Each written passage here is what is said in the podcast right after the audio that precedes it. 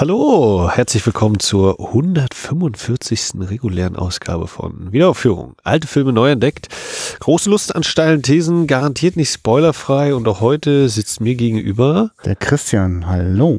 Hallo, ich bin der Max und äh, ja, heute sind wir mal wieder zu zweit, denn äh, das ist so.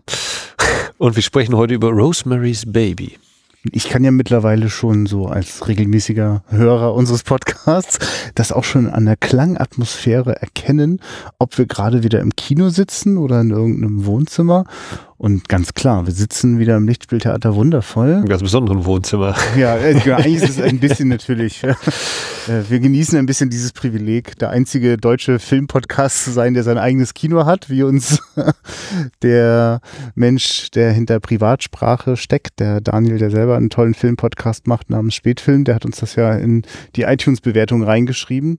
Ähm, ja, wäre ja schön, wenn das jetzt wirklich unser eigenes Kino wäre, aber andererseits also bis auf die Notwendigkeit, dass du diese Filme quasi regulär buchen musst und auch noch ernsthaft Leute kommen müssen und ein Ticket bezahlen, ist es ja wirklich, also fast schon, ja, wirklich, also es fühlt sich sehr für uns gemacht an. Also Gott sei Dank machst du es so.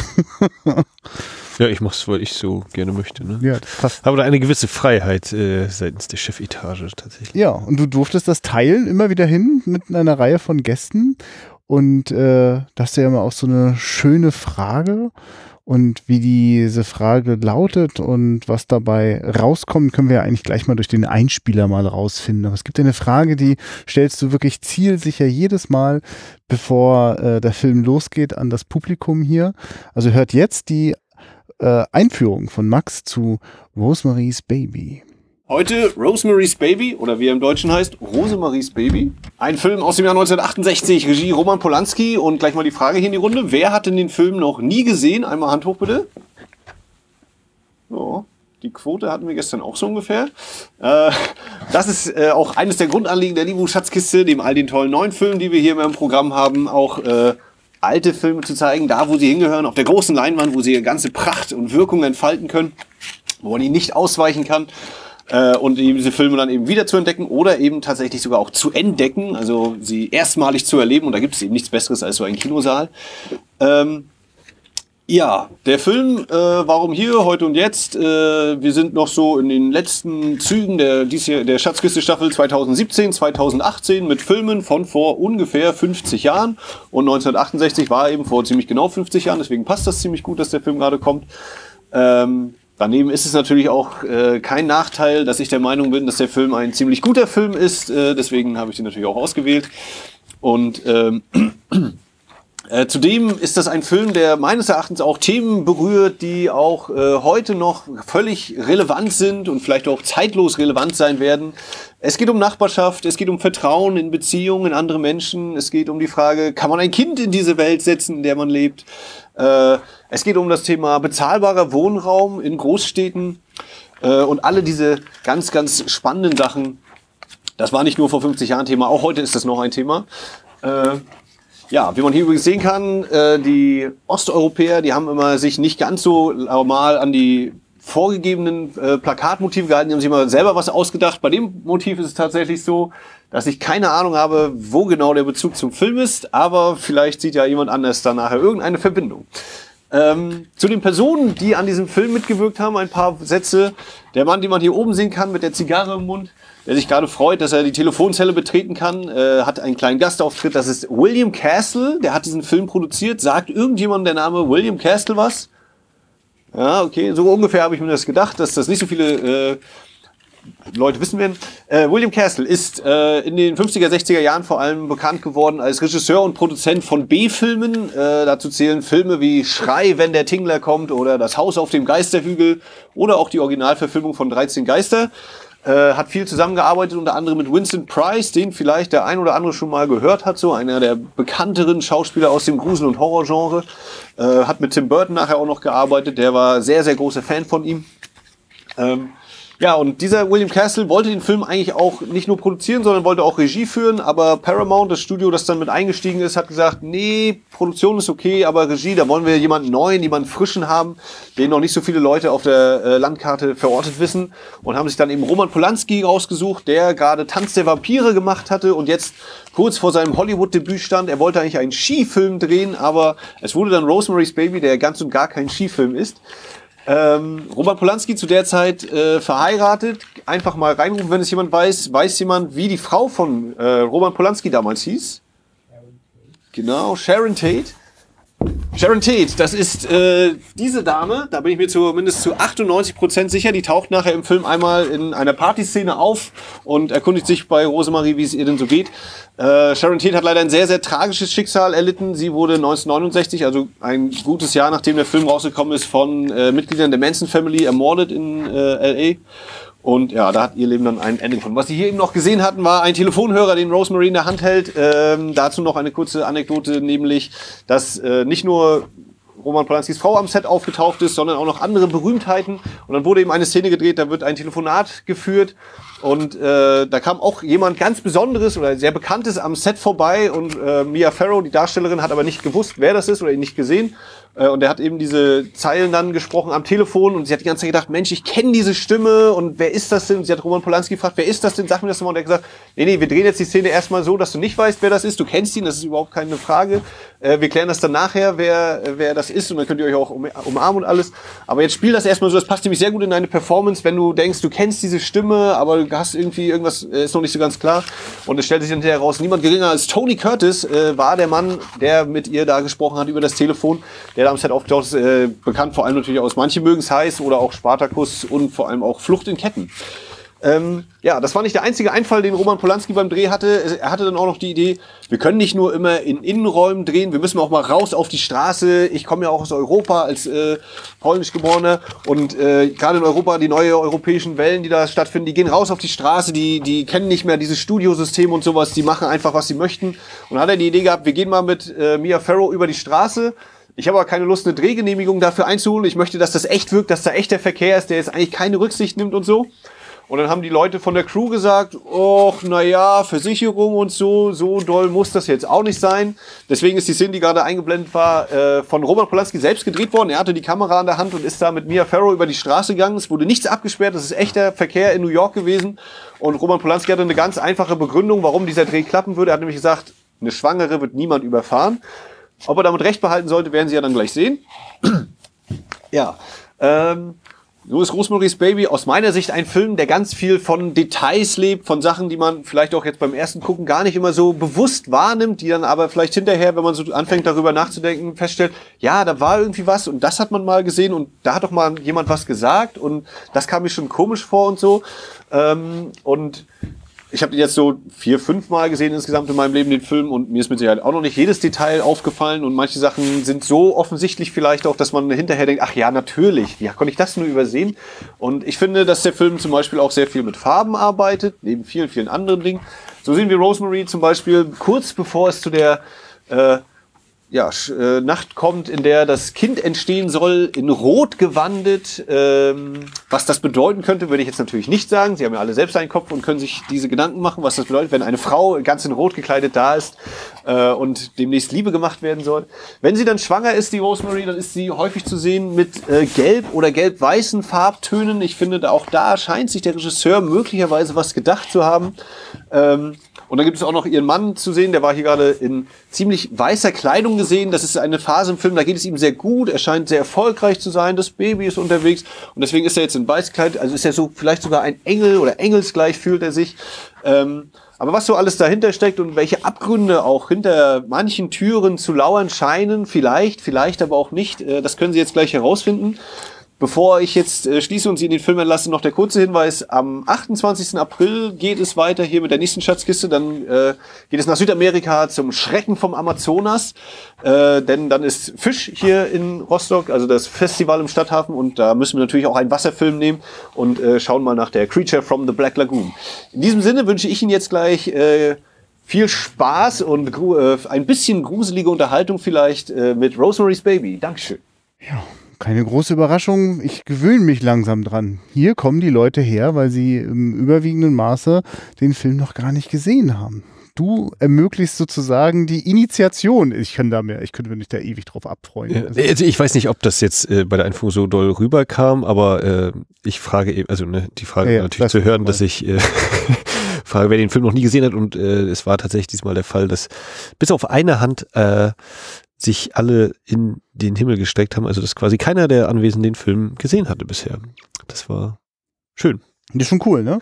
Stell dich bestimmt auch vor interessante Herausforderungen. Was sagst du denn vor einem Film alles schon, wenn du davon ausgehen musst, dass die meisten den Film noch gar nicht kennen? Ja, also du weißt ja, äh, ich glaube, da habe ich noch nie ein Geheimnis draus gemacht, habe ich schon ein paar Mal, glaube ich, erwähnt, dass ich äh, auf gar keinen Fall irgendwie den Inhalt wiedergeben möchte in der Einführung, weil ich denke, naja, jetzt sind die Leute schon hier und gucken den Film, also was soll ich denen das jetzt sagen? Das äh, hat sich mir noch nie erschlossen. Auch so bei anderen Veranstaltungen, wo ich da mal war und einem das dann erzählt wird, wo ich denke, ja, nee, warum? ähm, ja.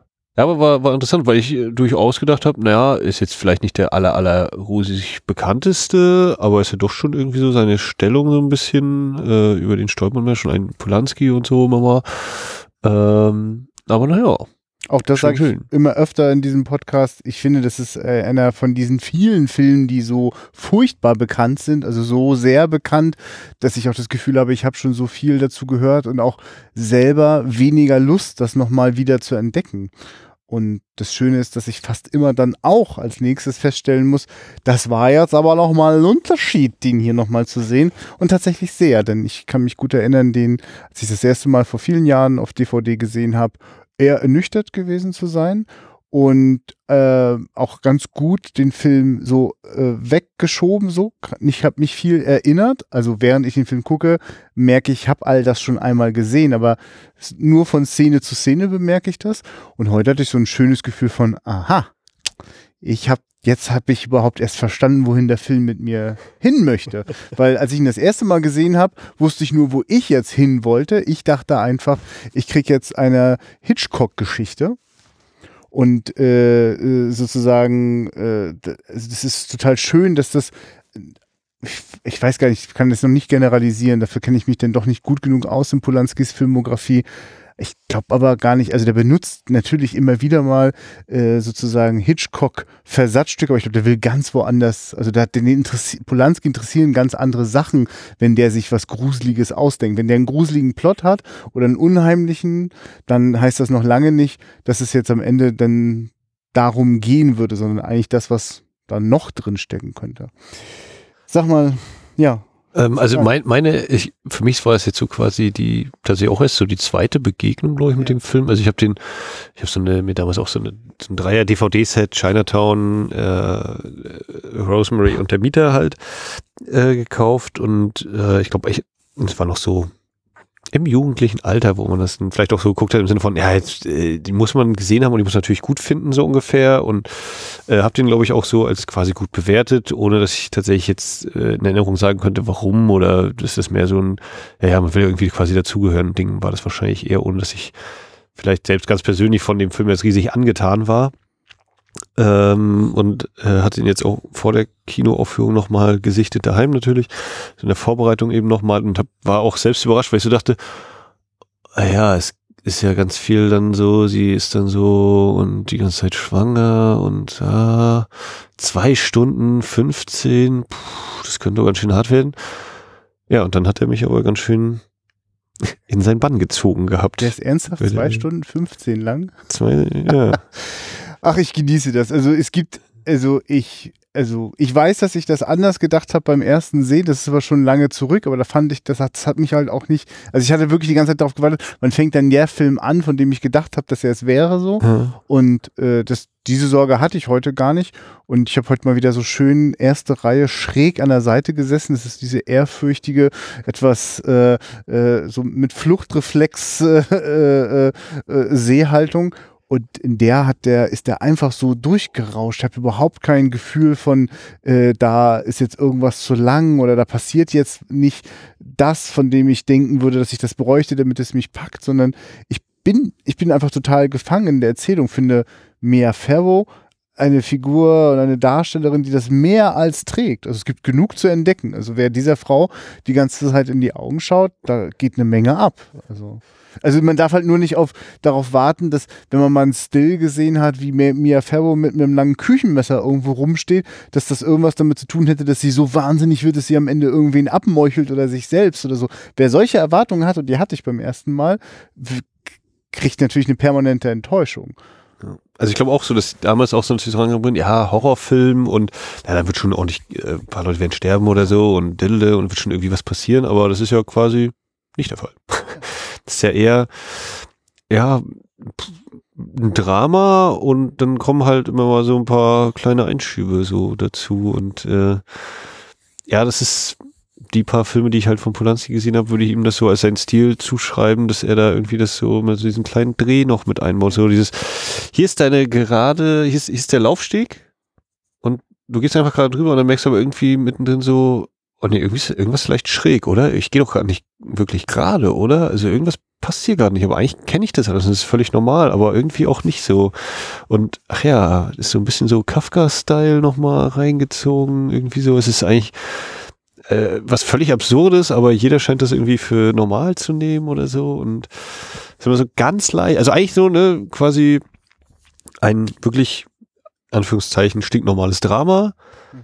aber irgendwas passt da nicht so hundertprozentig. Irgendwas ist da immer noch mal, was eben so, nicht so extrem wie beispielsweise Zulawski mit Possession, mhm. ne, wo das nochmal eine ganz andere Ebene ja. ist, aber, oder, aber wo auch so irgendwie Schnittmengen da sind, ja.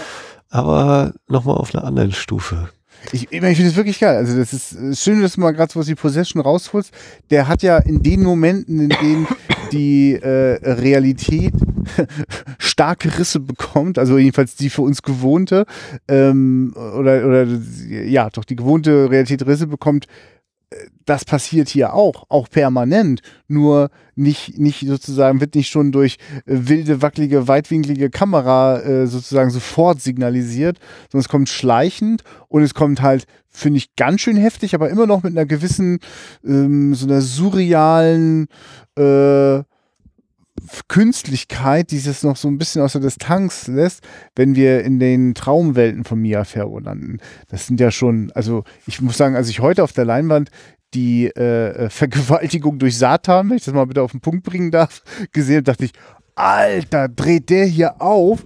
Ich fand, den Film da richtig obszön, ja, also auch diese, die ganzen äh, nackten Leute allen Alters, die da so vor ihr stehen, also es ist ja eigentlich nicht nur, also für mich steht ja dieses, dann die Vergewaltigung durch dieses äh, haarig, schuppige Satanswesen, ist ja eigentlich nur sozusagen das Symbol für die ekelhafteste Gruppenvergewaltigung, die New York seit langer Zeit gesehen hat.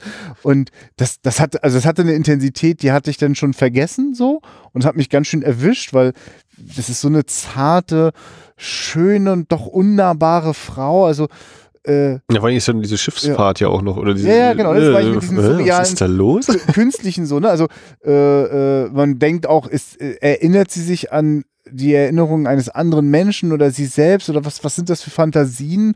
Und äh, genau, die driften ja dann auch eigentlich so Kafkaesk auch ab, so mit den geh, geh mal runter und dann sozusagen ergibt der Raum, also es entstehen immer neue Räume, so, ne, die irgendwo zwischen auf so einem Schiff zu Hause oder ganz woanders, äh, irgendwo Vorhof zur Hölle, alles ist denkbar. Ähm, also genau, es ist, es ist, es ist sehr wohl dosiert, traut sich dann aber wirklich, finde ich, sehr heftige Spitzen. Also einfach, also ich meine, also das ist so, das ist schon auch ein gewagter Moment, da so ein haariges, undefiniertes Satanswesen auf, auf Mia Ferro raufklettern zu sehen, aber. Ja, aber auch das ist ja äh, in der Hinsicht wieder getrickst, weil du das Wesen komplett siehst du ja auch nein, nicht. Du nein, siehst nein, halt die, die Arme mal, ne, dann der, der Blick natürlich einmal ganz klar, diese Augen ja. und so. Aber äh, ja, eben mehr so Details und, und Teile, nur nicht, nicht den kompletten Körper mal. Ja, dieser, dieser, dieser rote Satanskopf mit diesen gelben Augen, das ist aber schon John Cassavetes. Also der. Habe ich auch gelesen. Ja, ne? ja, ja. ja. ja. Und ist natürlich dann auch interessant, dass es genau diese äh, Körperteile sind, ne? also die Augen, die Arme, die Beine, die dann auch ganz am Schluss ja wieder angesprochen ja. werden. Äh, also auch da schließt sich dann ja dieser Kreis ganz explizit an der Stelle. Ich habe übrigens manchmal äh, heute so gedacht, ähm, äh, an, an Stephen King und wie der in seinen Romanen, also ich denke, der ist, glaube ich, vor allem immer wieder die wenigen, die ich überhaupt kenne. Und zum Beispiel wie ähm, äh, äh, na, sag schnell, Needful Things ähm, ja, in, in, einer kleinen Stadt. Stadt. Genau, danke. Ähm, dort äh, sozusagen die, wie das auch, also da ja, also etwas, ein übersinnliches Element, da ja auch sozusagen eine, eine Teufelsfigur sozusagen in, in eine äh, für uns nachvollziehbare Realität eindringt und äh, sozusagen, also dieser, dieses ganze Teil mit, äh, wir haben da so eine, so eine junge Beziehung, bei der wir uns nicht sicher sind, ob dieser Schauspieler, der ja, also natürlich viel mit sich selbst beschäftigt ist. Also natürlich sage ich nur, weil das so permanent überdeutlich thematisiert wird von den Figuren selbst. Ähm, aber wir haben auch so das Gefühl, also was die sich da gerade ausdenken mit wir, wir beziehen da jetzt eine große geile Wohnung und machen drei Kinder und alles ist schön so, das, das sieht von Anfang an nicht so aus, als würde das funktionieren, unabhängig von irgendwelchen Satansgeschichten. Oder vielleicht bist du sogar hoffnungsvoller. Also ich habe auch so ein paar Mal gesagt, es ist schon eine verdammt große Wohnung, ne? so gefühlt zwei Tennisfelder oder sowas. Und äh, es gibt ja auch am Anfang diesen Spruch von dem Vermieter, naja, äh, sie merken ja, was sie, was äh, sie hier versucht, sie möchte die Miete drücken. Ja, wir würden sie erhöhen, wenn wir den könnten. Ne? Also ähm, aber auch so mal, ja, verdient er echt so viel? Ich glaube, ich glaube, der verdient noch nicht mal so viel. Es ist wirklich für den ganz schön teuer. Also das meine ich mit, es gibt so lauter Anzeichen dafür, äh, so oder so, also auch ohne übersinnliche Kräfte, ist das ganze Ding eher nicht so, wird wohl nicht so gl glücklich weitergehen, diese Beziehung. Auch wenn sie sich ganz doll Mühe geben, dass es bitte so sein soll. Ähm, wenn ich jetzt gerade nochmal, der Stephen King-Bogen ist einfach nur der, also ich bin in so einer, in so einer Geschichte, äh, da, da haben die Figuren auch Bedürfnisse. Und zum Beispiel ein Schauspieler, der leider äh, selbst sich nicht mehr erinnern kann, was er nochmal im Theater gespielt hat äh, und vor allem davon lebt, dass er irgendwelche bekloppte Werbung macht für Motorräder, der äh, kriegt natürlich sozusagen, ist verführbar.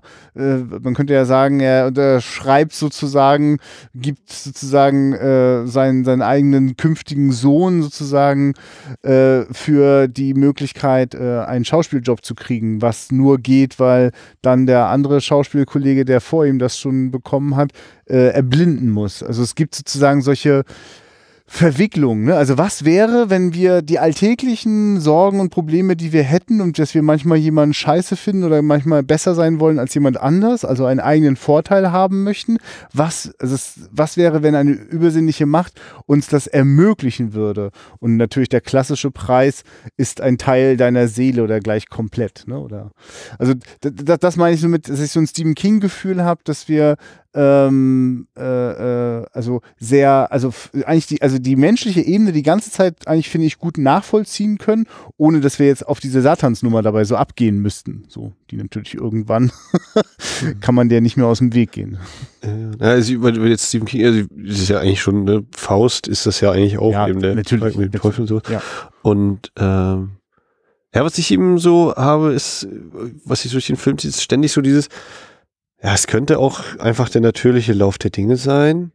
Aber andererseits, nein, nein, es ist bestimmt so, dieses Übernatürliche und das, das sind, ist ja als der Teufel und die sind alle irgendwie gegen sie verschworen, oder? Das, das ist doch so. Und, ähm, also was ja eigentlich auch völliger Blödsinn ist. So, wie, wie soll das gehen? Das ist ja nicht, das existiert doch nicht wirklich. Das ist ja überhaupt nicht rational erklärbar. So gar nicht da. Und ich finde, äh, was mich auch beim, beim Wiedersehen überrascht hat, war, wie, wie schnell ich so reingekommen bin, weil ich so dachte, die Exposition ist echt gut gelungen, weil die, also so wie die, wie äh, Cassavetes und, und Mia Farrow da zusammenspielen an sich schon. Und dann vor allem dieses Essen mit ihrem ehemaligen Vermieter, mit, oder mit dem bis dahin Vermieter, mit dem Hutch, das funktioniert so unglaublich gut, so dieses, ja, und die Schwestern, die haben halt Kinder gegessen und der war halt ein Hexer und wurde vor in der Lobby umgebracht. Oh, Mensch, jetzt habe ich aber richtig Appetit und so. Also wirklich dieses so damit auflockern und es wirkt so natürlich einfach, ne? Als würden die sich eben kennen tatsächlich, diese Leute und man macht Witze untereinander und äh, ganz nebenbei, völlig unbemerkt wird dem Zuschauer schon alles dargelegt und äh, hier, das ist der Fahrplan, so sieht's aus.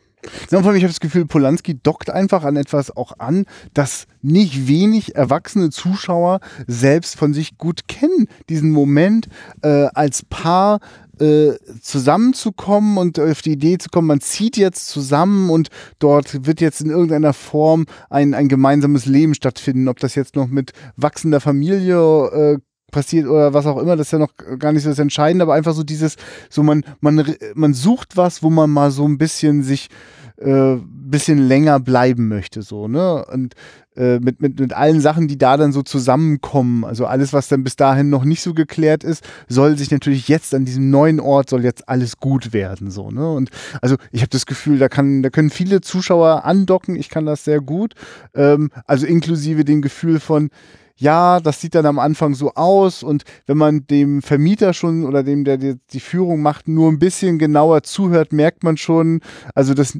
also nicht, also was da auch, in der Wohnung alles im Argen ist, das ist wirklich großartig. Also es ist, ich liebe das sehr, sehr, sehr, mit welcher äh, äh, wirklich ökonomischen Sorgfalt, äh, dass immer äh, mit wirklich keinem Bild zu viel äh, sowas gezeigt wird wie dieser äh, Schrank, der äh, an die Kommode rangerückt ist und da geht einmal nur der Schwenk runter und wir sehen einfach, dass das Ding da recht gewaltsam rangeschoben ist, also von der äh. Wand weg. Also und ich habe sofort Bilder in meinem Kopf von, was diese alte Frau, die da vorher gelebt hat, noch für einen krassen Kampf irgendwie hinter sich hat, um das zuzurammen irgendwie.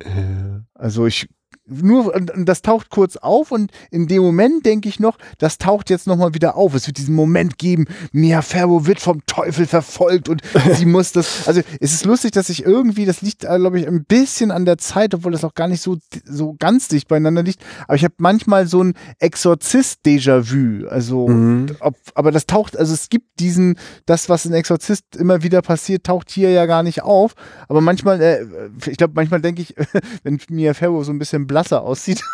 dezent. ja, ja, und an eins Verständnis ist ja alles andere als dezent. äh, da äh, komme ich, glaube ich, öfter mal also auf so ein Exorzist-Ding. Nur, genau, es gibt diese Szenen gar nicht. Ich finde es also übrigens toll, also dass wir also eine Exposition haben, die auch schon sehr unheilsschwanger ist, wir aber einfach noch nicht ahnen können, worauf sich das denn bezieht und dass das sozusagen die Kommode dann die Tür in die andere Wohnung ist ja. und sozusagen auch auf die teuflische Seite. Das ist total schön. Das habe ich dann auch erst wieder erinnert, als es soweit war.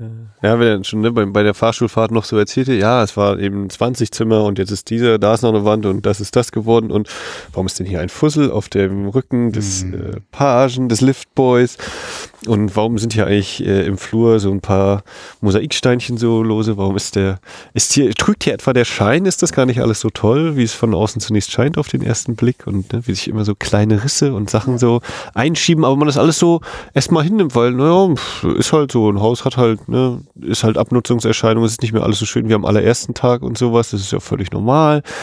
Äh, aber nein, das ist alles schon so die Brotkrumen äh, und diese Wege werden wir nochmal beschreiten. Und also sofort, weil ich auch einfach denke, ne, es ist nicht dieses Horror im Sinne von Huibu Schreckmomente und ähm, diese Jumpscares eben, sondern es ist so dieses, es schleicht sich so langsam ja. rein und es ist auch so einfach so nebenbei erzählt, ne? Wir sind eigentlich an dem, an dem Schrank schon vorbeigegangen und oh, warum steht der eigentlich hier? Und ja, was soll sein?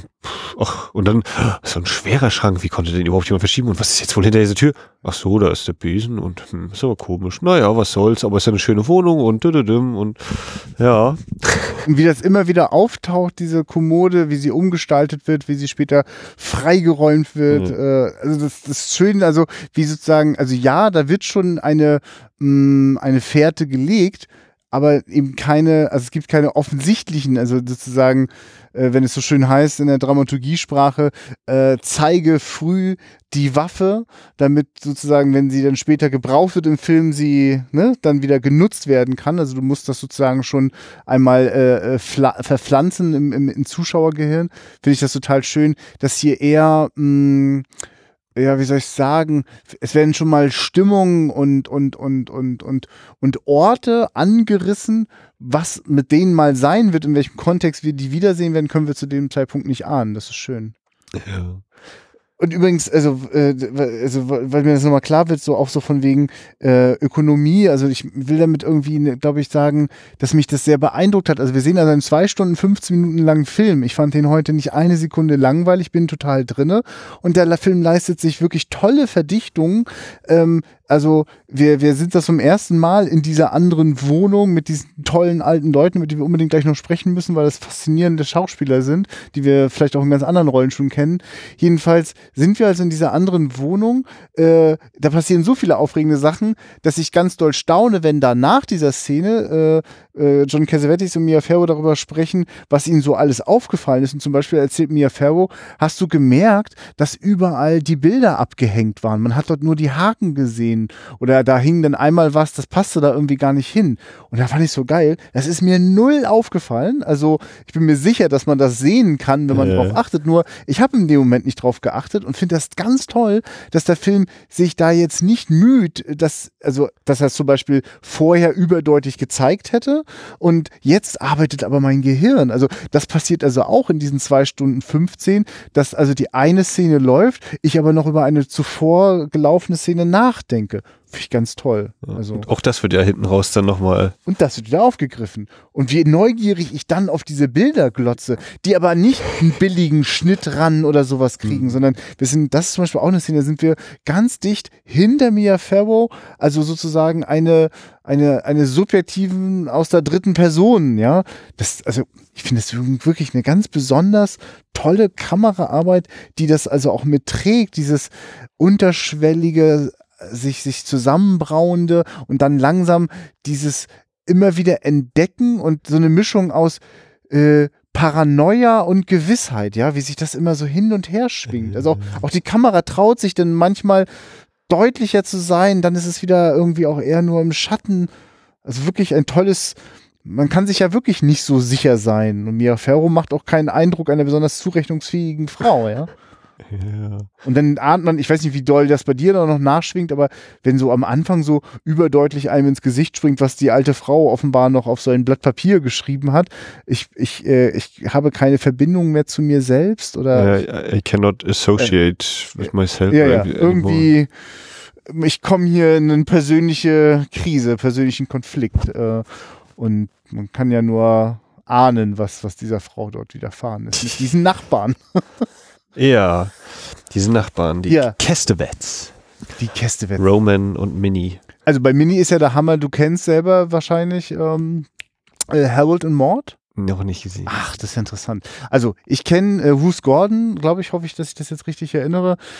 Ähm, diese Schauspielerin kenne ich also aus Har äh, Harold und Maud, wo diese Frau so zuckersüß ist. Es ist wirklich, also es ist ja ein Film, wo sich ein sehr, sehr junger Mann in eine sehr, sehr alte Frau verliebt, aber alle verlieben sich in Harold und Maud in diese alte Frau, weil die einfach so unglaublich lebensbejahend, großartig und dann auch noch so herrlich komplex ist. Das brauchen wir jetzt nicht vertiefen. Den, wenn wir den, wenn du den noch gar nicht kennst, müssten wir den auch mal gucken. Ähm, jedenfalls ist es aber trotzdem auffällig, dass das eine Frau für humorvolle Rollen ist. Würde mich gar nicht wundern, wenn die vielleicht eine von den großen Komödiantinnen ist. Ich kenne mich da gar nicht aus in ihrer Filmografie.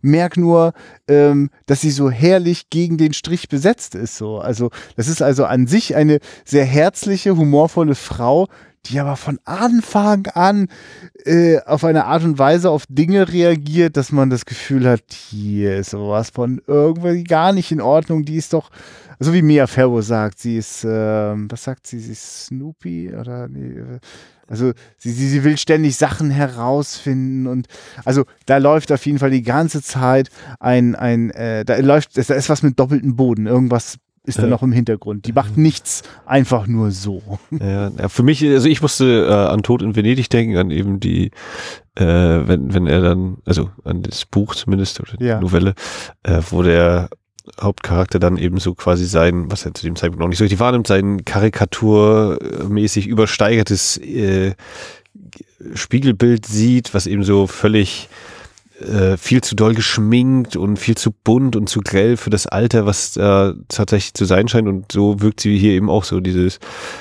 ja, Papagei, Kanarienvogelmäßig, äh, in sonst eher, na, nicht nur geerdeten Tönen oder erdigen Tönen, aber doch eher so, sie wirkt schon sehr grell, ne? Ja. Die, also die Farben, die sie trägt und natürlich Ja. auch in ihrem Auftreten zeigt sich das dann eben auch wieder.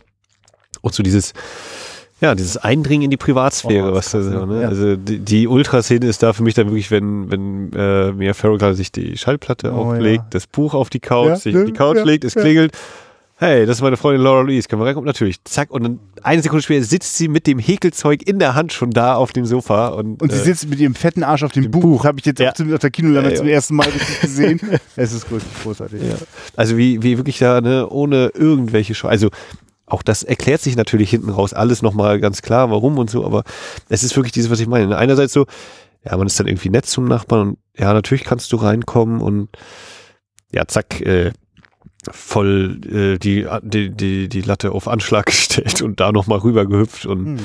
Äh, wirklich eben ohne irgendwelche Rücksicht zu nehmen, sondern Und ich will die Lobhudelei des äh, sparsamen, aber höchst eff- effektiven Erzählens noch einmal anstimmen, wenn du gerade so selbstverständlich sagst, das erklärt sich dann ja nachher. Also alles erklärt sich sozusagen in den Momenten, die da folgen. Es gibt keinerlei, ich bin übrigens die und die und bin da und dafür da oder jemand anders erzählt das über diese Figur Momente. Das gibt's nicht. Es gibt keine, auch keine nachträglichen äh, äh, äh, sozusagen Erklärbären so. Also ein kleines bisschen sozusagen in dem, was, was äh, Hutch da sozusagen noch was herausfindet und sagen vom Sterbebett noch Informationen über dieses Buch sendet so. Ähm, aber nichts im Sinne von ähm, äh, das, also jemand erklärt mir das nochmal oder die Figuren müssten sich selber erklären. In dem, was sie tun, ist alles klar. Und das ist aber wirklich sehr gut. Ich, also, was. Ich muss diesen Sprung kurz machen, weil gerade diese Figur, die sich da mit ihrem fetten Arsch auf das Buch setzt, ist ja, die, die noch zwei wirklich unfassbar komische Szenen hat, über die ich mich wirklich heute köstlich amüsiert habe. Also in beides Mal in Momenten, in denen man eigentlich gerade gar nicht nach Lachen zumute ist. Ähm, nämlich, äh, äh, wenn Mia Farrow lange, lange, also wirklich im letzten äh, Akt des Films äh, äh, völlig fertig äh, im Bett ist nach der Geburt. Und daneben ist diese Frau und äh, näht oder häkelt da irgendwas. Nee, die, die liest gerade Zeitung mit der Lupe, genau. Und äh, wenn Mia Farrow dann aufwacht und sie das plötzlich bemerkt, fährt sie total aus der Haut. Das ist sehr komisch. Und dann äh, zum Schluss, wenn sie äh, die ähm, Wiege. ja, die Wiege immer so hin und her schiebt und viel zu schnell ist und mir Pharaoh lässt, ne, ich mach das mal so und wenn sie ihr da die Zunge nochmal raussteckt. Also was da noch so drinsteckt an äh, was auch immer die Position dieser Frau ist, so äh, äh, die also, die- also jeder will da irgendwie was für sich rausholen. Ähm, und das Letzte, womit die jetzt gerechnet hat, ist, dass die leibliche Mutter da nochmal, also die, die ist schon längst zur Pflegemama geworden von diesem Satansbraten. Ja, aber Ja. also gerade das eben mit dem Zunge rausstecken, was ich Ja. auch wirklich sehr, sehr ko- äh, Ja. lustig finde, das ist auch was, was ich für mich eben so durchziehe. Gerade Polanski, der so irgendwie so ah, irgendwie diesen Humor reinbringt, aber ich Ja. glaube einfach, das ist einfach auch so eine Menschlichkeit, ne? Ja. Es geht hier jetzt um die neue Weltordnung und äh, jetzt wird sich alles ändern, aber ich strecke dir erstmal die Zunge raus. Und das ist wieder so, wir sind auf der menschlichen Ebene und das ist völlig normal bis zu einem gewissen Grad. Das ist natürlich überzeichnet in einem gewissen Punkt, aber gut, die Situation, in der wir uns gerade befinden, ist jetzt auch nicht die allernormalste, deswegen ist das auch wieder so, ja, das passt einfach so, wie sie da eben reinkommt, häkelt, sich auf das Buch setzt und auch diese völlig absurd dicken Brillengläser da natürlich schon wieder Ja, hat, ne? Ähm, also das war mal einer der wenigen, äh, finde ich, interessanten Sätze in dem Mini-Making-of, was, was im Bonusmaterial der DVD ist, die es hierzulande gibt, ähm, wo Roman Polanski sagt, äh, ja, viele finden so offensichtliches Casting, jemanden nach seinem Typ besetzen, total langweilig, ihm gefällt das total. Und Ja. das hat er eben auch ein paar Mal versucht hier in dem Film. Und Hm. ähm, ja, das war auch der äh, lustige Moment, als äh, Carly zu mir meinte, wir haben den zusammengeguckt zu Hause. Sag mal, der Dr. Hill, ist das der Vater von einem Hund namens Beethoven? Da saß ich auch erstmal da, uh, da ist jetzt die Kindheitserinnerung auch schon sehr verschwommen, aber da hatte sie sehr deutlich recht. Naja. Äh, der hat also, ich glaube, das ist ich kenne die- das Gesicht. Ja. so ziemlich eine seiner ersten Filmrollen. Äh, Ja. Dr. C.C. Hill spielt er. Ich, Charles Grodin oder so. Ich bin mir nicht sicher. Auf jeden Fall, äh, der ist tatsächlich äh, das Familienoberhaupt bei Ein Hund namens Beethoven und wohl auch noch in der Fortsetzung. Ich meine, interessant mit diesem äh, nach Typ so, weil ich, ich, also vielleicht, ich, also ich finde jetzt bei Who's Gordon und auch ihrem Mann, diese Figur Roman, ähm, äh, wer heißt du? Mi- Mi- Mimi? Nee, wie heißt Mini. Mini, genau, also Mini und Roman, so diese, äh, diese teuflischen Nachbarn. Die haben, finde ich, beide was, also klar, also sie ist sehr schrill, er was sehr Väter, Großväterliches so. Also ich finde, das sind jetzt erstmal so Attribute, die noch nicht äh, feindlich oder bedrohlich sind. Ja. Aber die können das genauso gut. Und vielleicht wirkt es noch umso intensiver, wenn, es ist ja Moment, wenn, wenn, wenn Hutch äh, zu äh, Rosemarie nochmal kommt und äh, anfängt äh, skeptisch zu werden und ähm, Woman kommt dazu und ist nur so im Hintergrund so zu sehen, wie der das gerade wahrnimmt, dass Hutch Fragen stellt, die bitte nicht gestellt werden, sonst funktioniert das hier nicht, was wir hier uns ja. vorgenommen haben.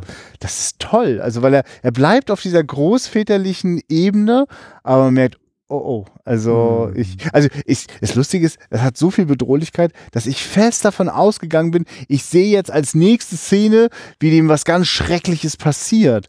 Und äh, das zieht sich ja auch durch diesen Film, dass es das so nicht gibt. Also also zum einen könnte man sagen, ein erstaunlich wenig voyeuristischer Film, was, was diesen Gewaltaspekt angeht.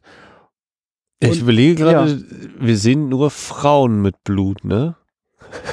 Also die, die äh, Patentochter ja. oder das, das Waisenkind oder was auch ja. immer sie dann nur quasi ist, die äh, sehen wir einmal blutüberströmt da liegen. Ja. Mia Farrow wird einmal schön bunt angemalt. Äh, aber sonst Blut, hat sich nochmal, stößt sich nochmal irgendwo einer? Nö, ne? Ja. Das, die und so genommen der Rest passiert völlig im Off dann eben, ja. logischerweise. Ja. Also ich meine, also es ist ja weiterhin auch, also dieser Film, also ich, ich glaube, wir können nur sagen, also ich glaube, es könnte sein, dass das also auch darum geht, ähm, oder was heißt geht, nicht, ich weiß nicht, ob es darum geht, aber äh, also es bleibt permanent offen, äh, wie, also wie man jetzt etwas interpretiert. Also es ist, also nein, es bleibt nicht völlig offen, aber es ist immer noch möglich, das Ganze auch als eine Wahrnehmungsstörung zu ja, äh, definieren, ja. Und, und dadurch, äh, also hält sich der Film ja, also. Ja, der Punkt ist dadurch, dass wir ja eigentlich ja. den Film mit Rosemary erleben. Ne? Alle Szenen ja. ist sie dabei, es dreht sich um sie. Deswegen ist man irgendwie schon an, an und dann vielleicht auch schnell auf ihrer Seite und ja. doch an ihr dran. Äh, aber, und, aber gleichzeitig eben auch sie ist, naja, es ist schon irgendwie sowas Übernatürliches und sie hat ja nun mal gerade irgendwie komisch geschlafen und das Essen war anscheinend nicht so richtig und naja, dann hat sie halt irgendwie jetzt ziemliche Albträume gehabt, aber und, und äh, Guy hat sich tatsächlich wohl ein bisschen an ihr vergangen. Also, nee, hat sie nicht ein bisschen an ihr vergangen, er hat sie mhm. halt äh, schon vergewaltigt und so. Ja. Äh, aber es ist jetzt trotzdem nicht diese große Verschwörung, an die sie hier glaubt, sondern es wird doch immer gesagt hier und ja, es hat die sich jetzt, die hat sich jetzt da aus dem Fenster gestürzt, die Frau. Die hat sogar einen Abschiedsbrief hinterlassen. Und im Abschiedsbrief steht ja nur überdeutlich, aber dass das so überdeutlich da drin steht, das ist doch schon wieder ein Beweis dafür, dass es mm. was äh, sein muss, ne? So Thema Verschwörungstheorie oder doch. Und, es ist so herzerschütternd, wenn äh, Rosemarie das erste Mal am Telefon das mal so zusammenfasst und sie dann irgendwann sagt, das klingt natürlich jetzt ganz schön übertrieben ja. so. Ja, scheiße, das klingt's wirklich. und dann muss die Arme das ja noch ein zweites Mal dem Doktor auch noch mal erzählen. Das klingt dann immer noch nicht glaubwürdiger. Nur, dass wir schon längst ahnen, oh, oh, oh irgendwie läuft das nicht gut. Und ich weiß nicht, ich vielleicht habe ich mich dann noch sehr ans erste Schauen erinnert, aber ich sehe die ganze Zeit auch in dem Gesicht von dem, von dem CC Hill, der ist sowas von nicht hilfreich gleich. also der denkt, er ist super hilfreich. Aber, aber selbst da habe ich immer noch so diesen, naja, er, er ist schon so, naja, so wirklich ganz ernst nehme ich das jetzt auch nicht, aber sie braucht schon Hilfe. Also ich habe jetzt nicht ja, den Eindruck, so, dass er so ja, einer ist. Er möchte helfen. Äh, ja. Die liefere ich jetzt sofort aus oder so. Nee, nee, er gehört nicht zum Club, das finde ich auch. Der denkt, er muss jetzt Mann und äh, verantwortlichen Arzt informieren. Na, aber ich hätte schon gedacht, dass er, also die andere Variante wäre, dass er tatsächlich da zu dem Mount Sinai Krankenhaus sagt, so, wir liefern die jetzt mal hier ein. Guckt euch die mal in Ruhe an. Diese Variante hätte in meiner Wahrnehmung auch bestanden, aber er entscheidet sich ja, eben dafür, stimmt. die zu informieren, obwohl ja, sie stimmt. ganz klar sagt, die bitte nicht. Ich möchte quasi von denen weg. Also, Man weiß ja auch nicht, was da äh, äh, Mini einfach mal kurz anrührt yeah. und in die Luft äh, gibt und was dann passiert. es ist übrigens auch schön, ne, dass das, also äh, könnte man sagen, äh, wir bis auf die Traumsequenzen gibt es, also es gibt in den, also in den, also in allen Realitätsgeschichten äh, gibt es auch also eine Menge Andeutung, aber es gibt keinen konkret übernatürlichen Vorgang vor unseren Augen. Weißt du, was ich meine? Mhm. Also äh, nur das, wie wir es verstehen. Und ja, es gibt diese Szene, wo alle äh, Hail Satan. das ist so unheimlich. Das ist übrigens auch ein Moment, wo ich so äh, schon ein bisschen dran denken muss, dass äh, äh also ja, ich, ich will das gar nicht so sehr mit der Biografie von Polanski in Verbindung bringen. Naja, ist schon interessant, wenn da sozusagen äh, äh, sich so, so, so, Leute, so Leute verschwören und da ihren Heilsbringer erwarten und äh, äh, sich das nun auch alles so zurecht konstruieren. Also äh, das hat, das, das, das fühlt sich in dem Moment dann auch an wie, also das ist auch noch ein Schritt äh, über einem äh, Horrorfilm deutbar ist. So, ne? Also das ist auch, also die, die Idee, ähm, äh, äh, sich sozusagen so einen Erlöser mit schon mit so einem gewaltsamen Vorgang zu produzieren, äh, das ist schon, das, also ist ja auch eine, eine Form von einer, einer, einer Massenhysterie, also sozusagen wie so eine Sekte so für sich funktioniert, ne? dass man also sich sozusagen so, ein, so, ein, so einen inneren Zirkel baut, äh, wo, wo, wo Leute in Abhängigkeit äh, und, und sozusagen mit Blick auf eine Führungsfigur so, ne? Ja, also für mich ist das eben so eine Sache, wo ich denke, das ist, da ist der Film auch heute noch aktuell. Also ja. ob die nur Heil Satan rufen ja. oder Heil irgendwas anderes, ja. äh, wo ich, wo man natürlich sagt, ne, ja, Satan, ihr seid doch alle Spinner, ne? Das ist doch völlig irrational. Und da denke ich mir aber, ja, nee, was ist eigentlich bei uns gerade so in der Welt los und was sagen manche Leute aus tiefster Überzeugung, wo ich denke, sag mal, merkt ihr es noch? Äh, und dann feststelle, ja, hm, was ich dann meine, ne? eigentlich es ist dieser gerade Laufsteg, aber irgendwas, irgendwie ist gerade irgendwas ein bisschen schräg und aber es ist irgendwie doch, ja, hm, irgendwas passt dann doch auch wieder. Und dass das jetzt sozusagen so ganz bewusst der Vorgang einer, eine, also eine junge Familie, also ja, also ein Mann und Frau, ein junges Paar zu haben, bei dem dann die Frau sozusagen zu Gebärenden des nächsten Führers wird.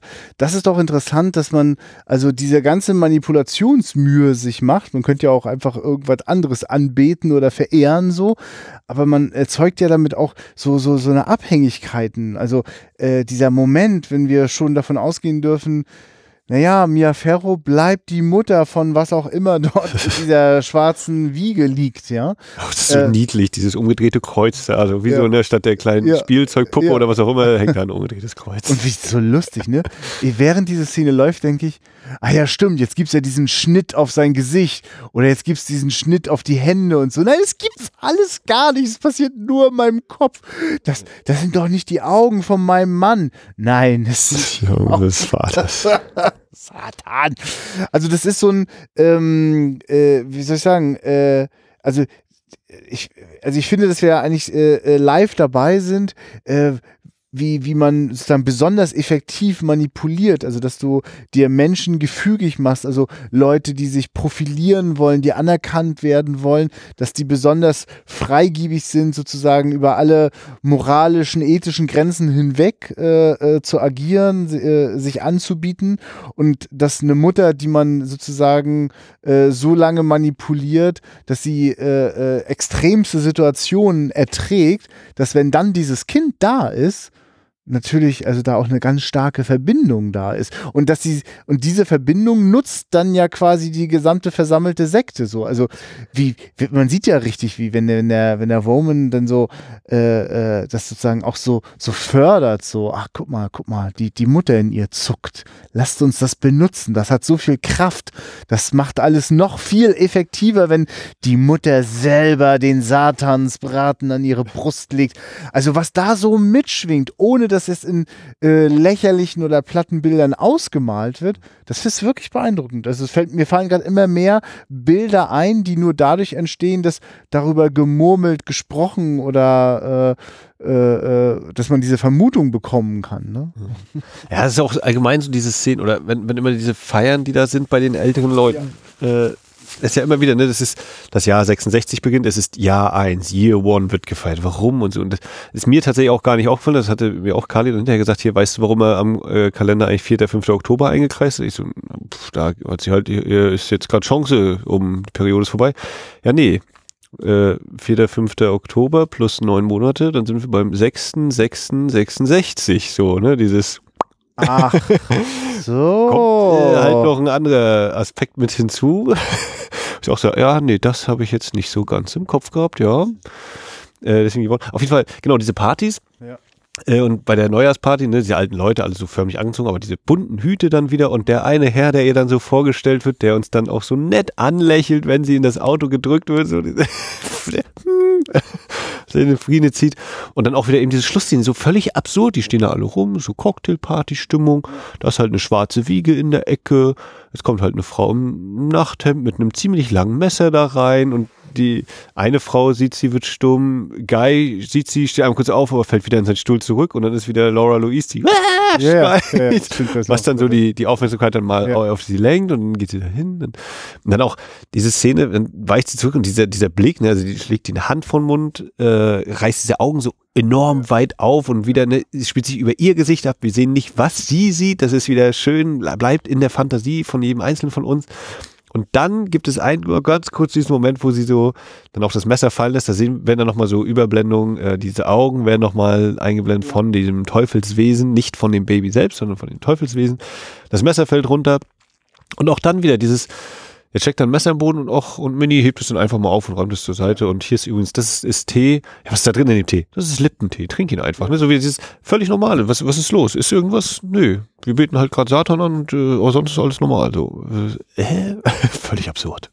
Was übrigens gerade mir auffällt in dieser Szene, ist das ja auch echt toll, was mit, mit, mit, mit Guy oder Gay oder, oder Guy äh, passiert. Also der Figur von John Cassavetes, dem Vater dieses Kindes, dem, dem Partner von Mia Farrow, dass der äh, dieses, also erst will er fast schon aufspringen, dann sackt er in seinem Stuhl zusammen und fortan, das habe ich erst gar nicht erkannt. Wer ist denn dieser Typ, der da so verkrampft im Hintergrund steht? Das ist er die ganze Zeit in so einer ganz seltsamen Mischung aus Aufregung und Scham und Schuldgefühl und was den da alles gerade so durchströmt. Das ist jetzt echt nochmal toll für mich, nochmal auch zu sehen, dass John Cassavetes nicht nur ein begnadeter Independent-Filmer war und Regisseur und Autor, sondern auch wirklich ein toller Schauspieler. Wir haben ja jetzt äh, vor zwei Folgen, als ich mit der Cine Couch äh, mit Nils und Michi The Fury gesehen habe, ist also schon einer von den wirklich beeindruckenderen Brian De Palma Filmen, aber in Sachen Schauspielführung, meine Güte, meilenweit weg entfernt. Ja, also John Cassavetes ist da wirklich nur, er kriegt auch vom Drehbuch nicht viel mehr geliefert, so, der darf da halt einfach den Bösewichten spielen, so. Ähm, aber was der hier macht, also welche, es gibt ja immer wieder Momente, in denen der so unfassbar aggressiv und dann wieder ganz liebevoll mit seiner Frau ist. Äh, das, das schon, das ist auch eine ganze, Ba- ganz schöne Bandbreite, die der da liefert, so, ne? Ja. Und das, also das ist schon, das muss man sich mal überlegen. Also das, das, das ist, habe ich das Gefühl, das interessiert Roman Polanski. Was macht das mit den Menschen und äh, was tun sich Menschen einfach nur im sozusagen miteinander reden und kommunizieren an? Also dass das, also also die Waffen, die die Don Cassavetes regelmäßig die verbalen Waffen, die der da auspackt, sind finde ich äh, viel, also für mich auch sehr eindrücklicher, als würde es da jetzt irgendein Gemetzel geben. Ne? Also, weil das, das ist unfassbar ekelhaft, wenn äh, äh, seine Frau wacht dort auf mit diesen Kratzern so und sie realisiert, der hat mich vergewaltigt, während ich bewusstlos war. ich habe mir meine Fingernägel schon geschnitten und naja, ich wollte die Zeit nicht verstreichen lassen. Also wir wissen ja, oder wir ahnen ja zu dem Zeitpunkt schon längst, dass der da auch auf einer Mission unterwegs ist. Trotzdem ist, also mich macht das richtig so ein bisschen fassungslos dann in Ja. dem Moment.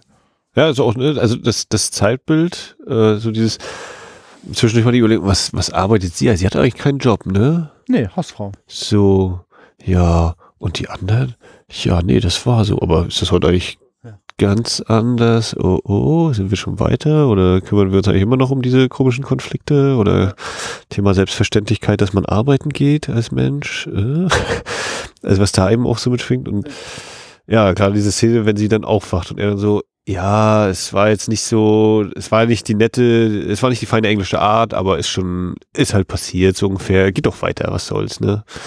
Das ist auch echt, pff, Ja, wo du das gerade so ansprichst, so das Zeitbild überhaupt, also das wirklich, das hier finde ich sehr gut funktioniert, dass über einzelne Szenen, also über einzelne Episoden in dem Film sich eine ganze Welt andeutet und miterzählt und dass das auch stimmig ist. Also dieser, diese komplette Szene, bei der ich mich übrigens frage, ob die im Großen und Ganzen eigentlich in einer Einstellung abläuft, äh, mit äh, Mia Farrow und äh, der Nachbarin, als die noch am Leben ist, wenn die unten im Keller sind beim Wäschewaschen.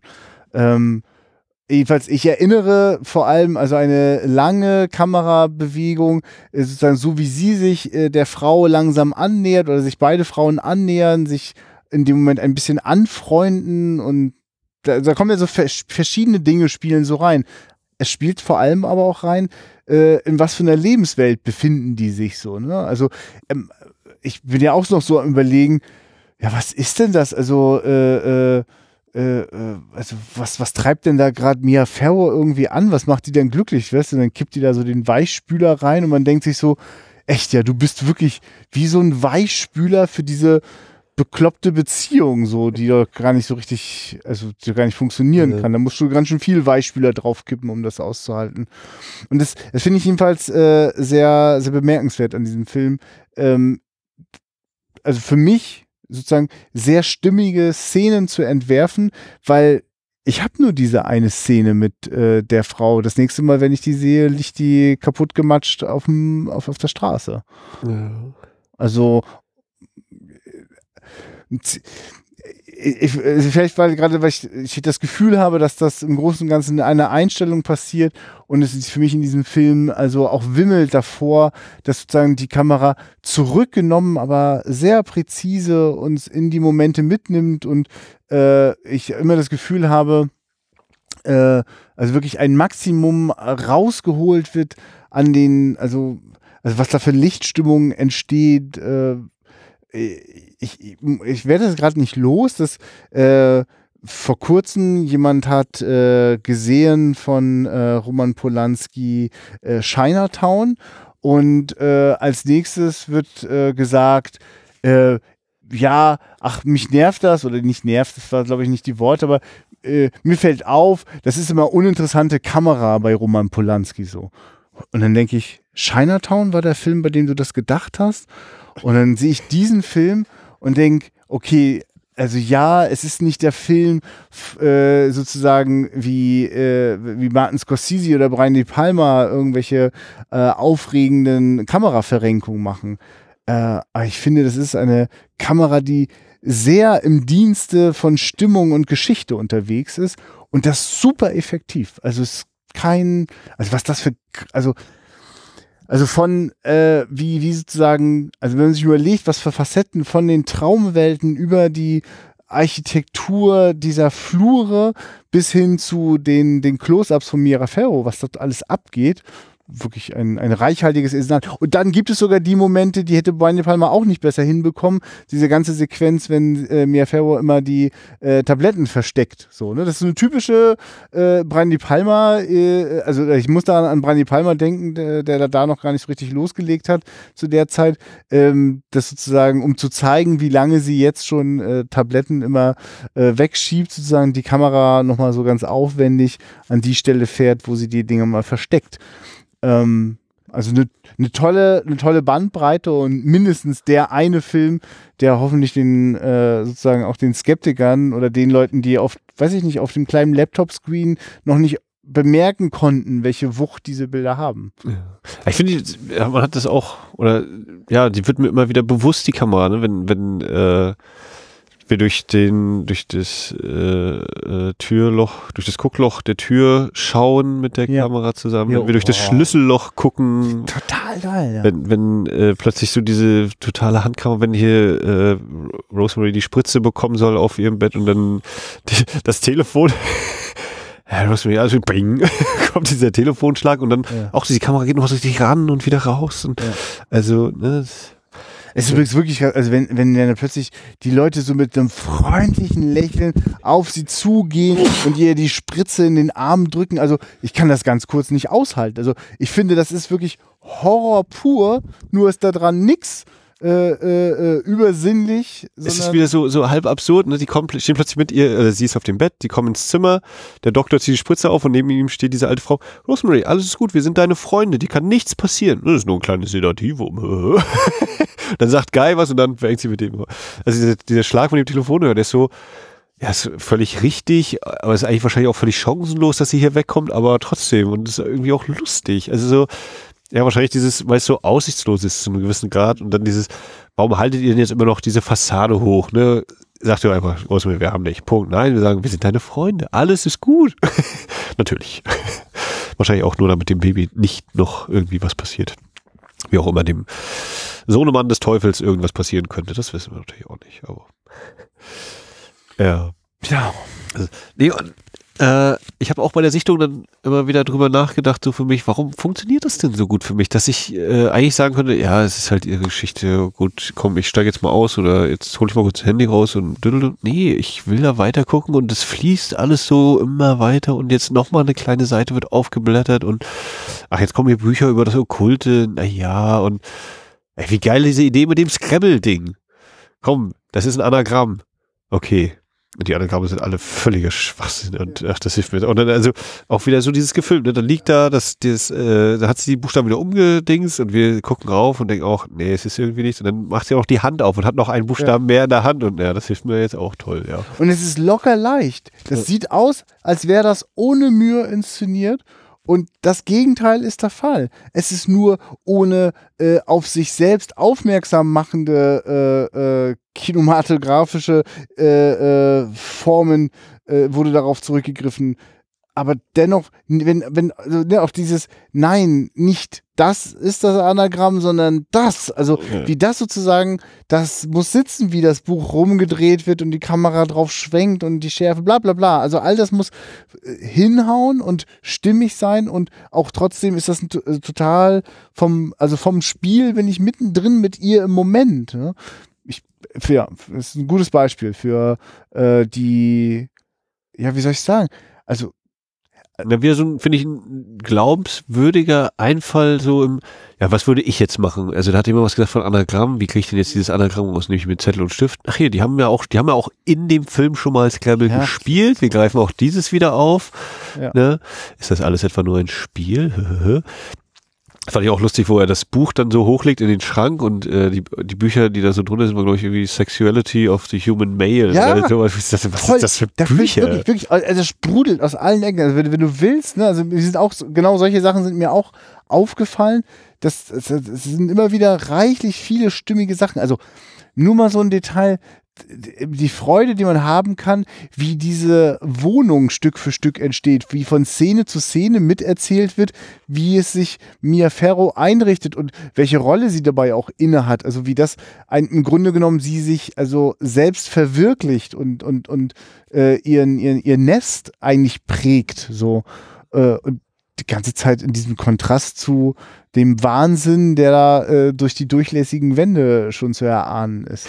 Ja, auch das, ne, diese Wand, die, ja. die trennt, aber eigentlich auch nicht so richtig trennt.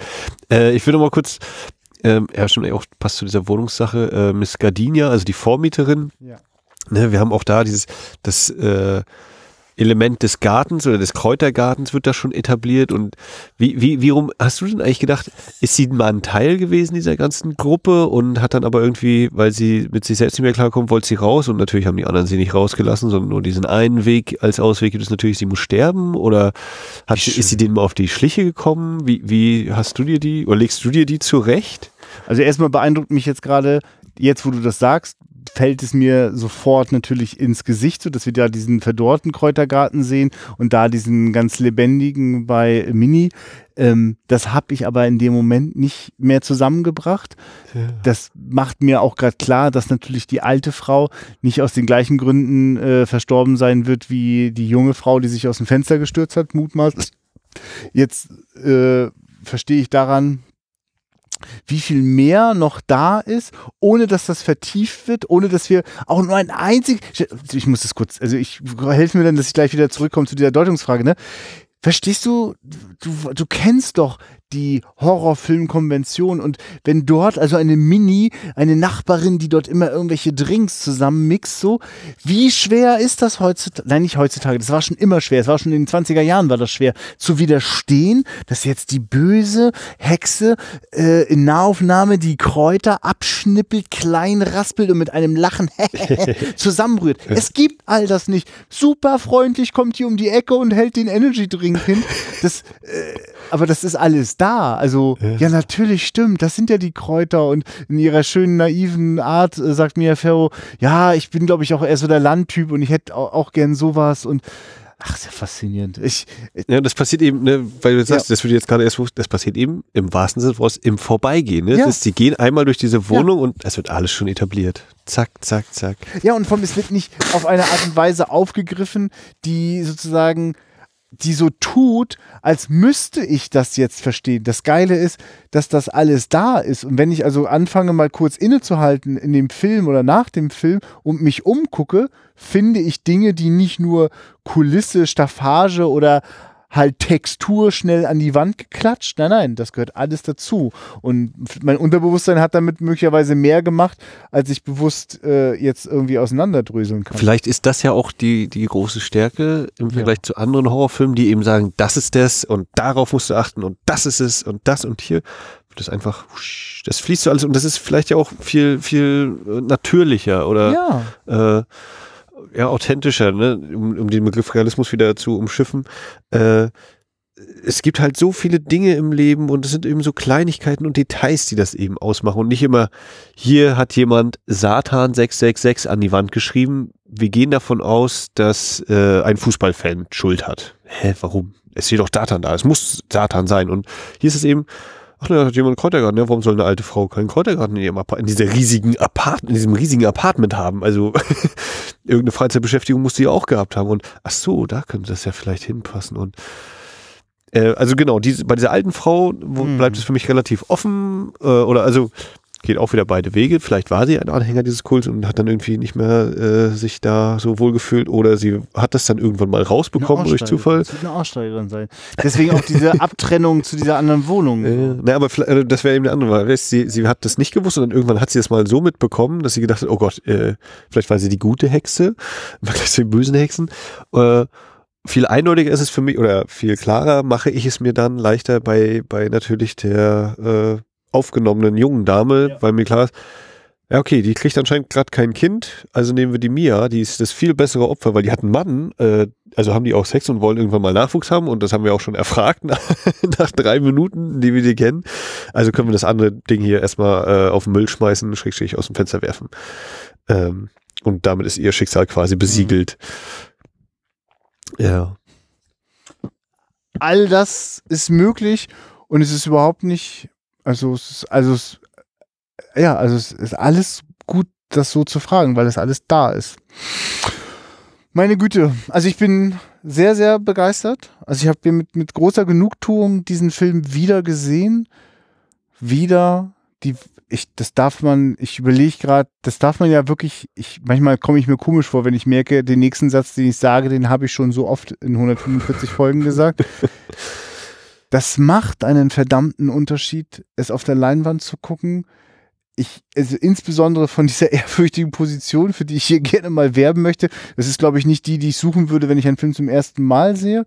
Dieses Wiedersehen und auch diese Neugier auf die Details und dann einen Film zu sehen, der das alles bedient, der also reichlich beschenkt für jeden Moment, bei dem man also ich, ich möchte, ich möchte steile These bitte noch ganz zum Schluss. Also haltet den Film an einer beliebigen Stelle an und schaut euch um im Set, in der, in der, in der äh, Beleuchtung. Äh, fragt euch nochmal, welche Szene war davor und welche kommt als nächstes. Das ist mich wirklich ganz schön episodisch erzählt. Ja, da, da geht ganz schön Zeit durch so. Eine, eine ganze Schwangerschaft. Und ja. Äh, ja, allein schon, äh, auch beim Anfang, bei der Exposition. Ja. Sie sitzen beim Essen und es wird schon abgeblendet und man hört irgendwie noch so ein bisschen zwei, drei Geräusche vom Essen. Und das Schwarzbild tatsächlich für so eine Kunde kurz überlegt, ist jetzt gerade der Film ausgeblendet? Ah nee, und dann wird wieder aufgeblendet und wir sind halt woanders und so weiter. Und es läuft trotzdem schön weiter. Und äh, gerade die Details, ich muss gerade wieder denken, so diese Szenen zwischen, es ist so spannend und wahrscheinlich ist es deshalb auch gerade so lustig, wenn sie vor der Meute flieht in ihre Wohnung, die Tür zumacht, dann will sie gerade das Telefon wählen und dann laufen diese zwei Leute da. Dip, dip, dip, so absurd, ja. Und dann, äh, wenn sie dann das Baby, wenn sie dann entbunden hat und dann äh, sich das Messer nimmt und dann kommt Guy noch mal kurz zur Tür rein und sie will in die Ecke flüchten, flüchtet ins Kinderzimmer und die Wiege fängt an zu wackeln, dadurch, dass diese Bewegung war. Und wie hält sie das an mit diesem langgestreckten Messer? Das ist so, ja, ist ja völlig normal. Sie muss diese Wiege anhalten, aber dieses Bild, das Messer, also die Mutter, die das Messer ja. auf die Wiege richtet, wie, wie, the wie, hand that äh, walks the cradle, oder, äh, das ist, ja. Wie, wie unge also ich finde das einfach ungeheuer äh, Und es komisch. bleibt, ja, und es bleibt mir tausendmal in Erinnerung, als, als, als jeden Körper, den ihr damit penetriert hätte. Eine. Und, also, und trotzdem, gerade wegen diesen, also weil ich kannte wirklich Bilder, Mia Farrow mit diesem Küchenmesser und das triggert irgendwie so diesen ganzen Halloween-Subgenre-Kram so. Und der findet hier einfach gar nicht statt. Ich, also eigentlich müsste man diese Umfrage glatt machen manchmal, ne? Also, was ist jetzt so, wenn die Leute das so sagen könnten, mal in drei Sätzen, ihre Erwartungshaltung vor dem Film und dann, dann, dann danach gefragt, so. Ja. Also ich habe ähm, mich auch noch kurz hier mit Friedrich nochmal unterhalten, Ja. äh, der äh, so meinte, na, er hatte glaube ich auch ein bisschen was anderes erwartet und er meinte so, na, für ihn, also er war froh trotz allem mal wieder, dass er den gesehen hat, aber wenn ihn jetzt einer fragen würde, würde er sagen, ja, nö, wenn du den nicht gesehen hast, ist nicht so schlimm. Und er meinte, also er wird auch wahrscheinlich diese Folge irgendwann mal hören und Ah ja, äh, in der Hoffnung, dass wir dann auch nochmal rausarbeiten können, warum wir das denn jetzt so finden, dass das doch eigentlich sowas ist. Weil er meinte, na, irgendwann hat sich doch mal ein Stück gezogen und äh, da habe ich auch so überlegt, ja, nee, bei mir hat das einfach nicht eingesetzt, dieser Moment. Äh, ich hatte auch diese Befürchtung gehabt, aber irgendwie war ich dann, ich war einfach so dran und drin und habe halt einfach selber mir mal Gedanken gemacht, ja, wie rum ist denn das jetzt so rum oder darum? Ich habe einmal so gedacht, gegen Ende, wenn, das, äh, wenn sie dann entbunden hat, habe ich auch gedacht, oh ja, es geht jetzt doch länger, als ich noch erwartet hatte. Aber auch das fühlt sich nicht zu lang an irgendwie. Es ist dieses ökonomische, das ist da irgendwie so drin. Das ja, vielleicht bin ich da auch einfach zu zu äh, positiv eingestellt, wenn ich an Polanski-Filme denke, weil ich noch Pflanzen der Vampire immer so ganz toll Ja. im Kopf habe. Und Chinatown finde ich halt auch einfach Ja. stark. Ich mag auch Frantic, den habe ich einmal gesehen bis jetzt von nur, aber das funktioniert einfach irgendwie für mich, so diese, diese Stimmung zu erzeugen von einer, wir sind in dieser völlig normalen Welt und du hattest ja Stephen King eingangs mal erwähnt, wo einfach so, bei Stephen King ist so für mich so, ja, da kommt dann dieses fantastische Element, das wird einfach so dermaßen offensichtlich hingestellt und alle, für alle scheint es so akzeptiert zu sein, ja, das ist da und fertig. Also auch so eine Kafka-Situation. Ja, Das ist ja. eigentlich völlig absurd, das kann gar nicht Kafka ist da sein. fast besser, ja. Äh, aber wir akzeptieren das alle. Und hier ist es aber, finde ich, hier, hier wird es nicht so voll ins, Ge- also das wird dir nicht so auf die Nase gebunden. Es ist zwar auch irgendwie da, aber es ist nicht so genau ins Gesicht sofort geknallt und alle gehen normal damit um, sondern es ist immer noch so dieses, ist das jetzt oder nicht? Aber es passt auch irgendwie alles, wenn man sich das so hindreht und, ha, die geben doch eigentlich nur vor und irgendwie, ja, das, das äh, findet sehr viel Anklang einfach bei ja. mir. Ja, ich, ich habe heute sehr genossen. Äh, kein, kein einziger Schauwert war offensichtlich der erste Gedanke und dann wurde der Rest drumherum gestrickt, sondern es ist wirklich die Geschichte von Rosemary und ihrem Baby. Und heute war für mich dazu gar keine Frage im Raum. Ich wollte die Geschichte von Rosemary sehen. Und dann kriege ich Mia Farrow mit einem unglaublichen Wandel. Also äh, man braucht sich wirklich nur alle 15 Minuten, alle 15 Minuten ein Close-up von ihr und würdest du die nebeneinander stellen, wäre das schon eine Kunstausstellung, ja. Also was dort einfach passiert, welche, was die durchläuft und also ich fieberte mit. Ich war zwischendurch richtig aufgeregt, als Mia Farrow die Idee hatte, jetzt alle meine alten Freunde einladen. Oh ja, das ist ja spannend. Das ist ja mal gucken, wie das, was für eine Dynamik das haben wird. Und wie dann Äh. diese Frauen sie da einmal so in der Küche so zu sich nehmen und äh, ihren Mann rausschmeißen. Das ist, Und auch das ist wieder so geil, weil auch Oh. das vorher so etabliert worden ist. Dr. Saperstein sagt zu ihr, lesen Sie keine Bücher, ja, ja. Le- unterhalten Sie sich mit anderen Frauen. Jede Schwangerschaft hat Angst. Und du sagst einerseits, das ist aber schon ganz schön doll, was der mir da gerade erzählt, aber andererseits stimmt es ja auch irgendwie. Jede Schwangerschaft ist ja wahrscheinlich auch Und anders, ne? Und Das ist ja auch immer da. Das, also das kommt ja, also das müssten wir einfach, äh, also wenn wir uns da nicht schon ein Stück weit eh hineindenken können, dürfen wir das gerne mal mit den weiblichen Zuschauern mal besprechen, wie diese Ebenen ja auch alle ablaufen. Ich glaube, fast jeder Gedanke oder jede Sorge, die so rund ums Thema Schwangerschaft im Raum ist, taucht ja auch auf in diesem Film. Also üb- eigentlich überhaupt die ganze, wir bauen uns ein Nest und äh, wir werden jetzt eine Familie. Also dieses, jetzt sind wir mal offen und ehrlich, jetzt wo ich schwanger bin, ach du Scheiße, das fällt dir ja früh ein.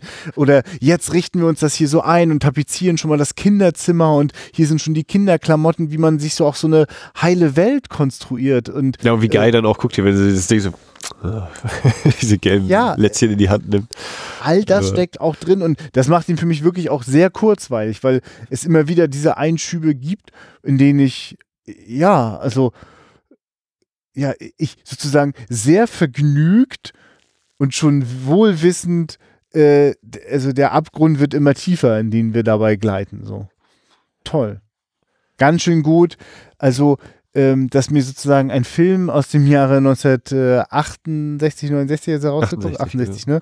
Ähm, dass der sozusagen, dass der auch heute noch sozusagen die gleiche Wucht entfalten kann, tut er ja auch deswegen, weil er auf Schauwerte verzichtet, äh, die wir heute möglicherweise auch dann gar nicht mehr so ernst nehmen würden, ne? weil die, also, äh, aber es hat sich ja nichts dran geändert an den, wenn sich Mann und Frau äh, oder Generationen gegenüberstehen und was miteinander zu klären haben. Das, das bleibt ja aktuell. Ja, die zeitlosen Themen. Sie ist ziemlich schlau, also ziemlich schlau, so auch an Filme ranzugehen. Generation. Ja. Ja, weil, weil du hast eben diese eine konkrete Geschichte, die aber eben äh, exemplarisch ja vieles anreißt, aufgreift und für vieles eben steht ja auch. Ja, und ich würde sagen, jede Geschichte dieser Welt, egal welche, hat das, hat dieses, hat diese Universali Universali Universalität, gibt's das? Ja. Ja, das klingt so komisch aus meinem Mund gerade. Jedenfalls, äh, sind sich aber oft die Geschichtenerzähler dessen nicht bewusst oder wollen das nicht wahrhaben, dass es das Universelle auch in der kleinsten und blödesten und absurdesten Geschichte gibt.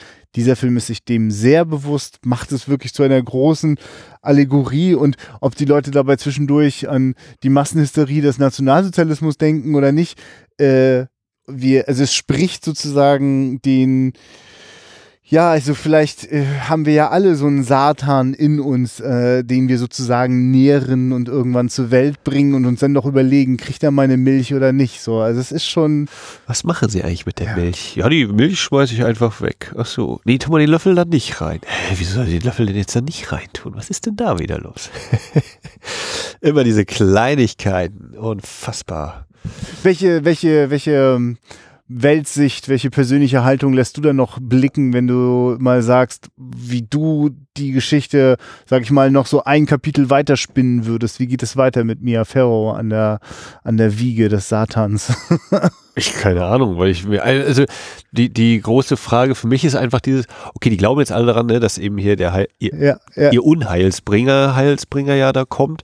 Äh, ja, der schafft das jetzt nicht von alleine, aber der braucht jetzt trotzdem noch einen normalen Menschen, damit er ihn großzieht. Also ist er vielleicht doch gar nicht grundsätzlich so übermächtig, sondern braucht, also ist das schon irgendwie mit uns Menschen verknüpft, ja, in der Hinsicht.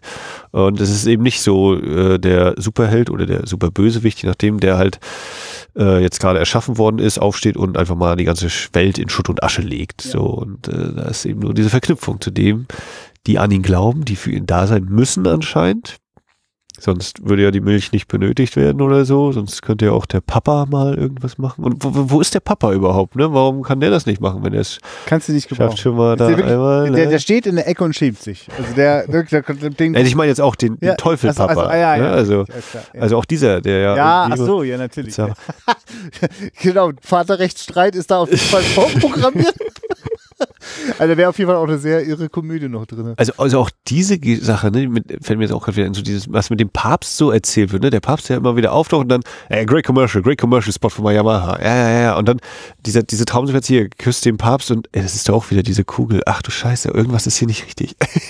also mal davon abgesehen, dass es sowieso ein Traum ist, deswegen. Äh. Ja, aber natürlich, weil diese Dimension aber auch mitläuft. Also die, also das, was dort Kritisches über die Kirche gesagt hat, da kann man ja mitgehen. Äh, und wie schön, dass Roman Polanski auch den Teil weglässt und wir nur ahnen können, wie die Geschichten wohl so klingen, die sich John Cassavetes dort immer noch äh, abends erzählen lässt. So.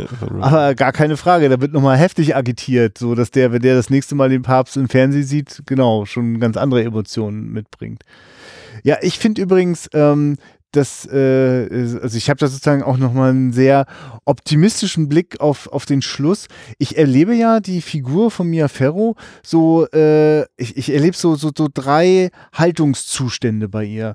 Also erstmal so grundsätzlich sehe ich sie als eine Person umgeben von einem äh, äh, nicht sehr heilsamen Umfeld, in dem sie zu Beginn, also als erste Haltung, äh, versucht auszuhalten. Also wirklich bis zur Selbstaufgabe, bis zur Selbstzerstörung eigentlich. Und dann wird aus dieser äh, Ich halte durch, äh, die dann fast sozusagen ihr Leben schon fordert, entwickelt sich dann ähm, ein Dagegen, also sozusagen ich, ich, ich lege mich an mit diesem System so. Und dann als dritte Stufe, das sozusagen beginnend mit dem äh, äh, Verweigern der Tabletten, aber so tun als ob, nicht mehr dagegen, sondern mit aber nicht mit Abschalten des Gehirns, sondern ich, Mhm. ich sozusagen, ich, ich also organisiere mir auch, dass mein Verstand komplett da ist, dass ich nicht mehr betäubt bin, aber ich bin jetzt nicht mehr aggressiv dagegen unterwegs, sondern ich gehe jetzt mit, aber mit sperrangelweit offenen Augen. Ja, Äh, Im wahrsten ja. Worte, das kann sie besonders gut.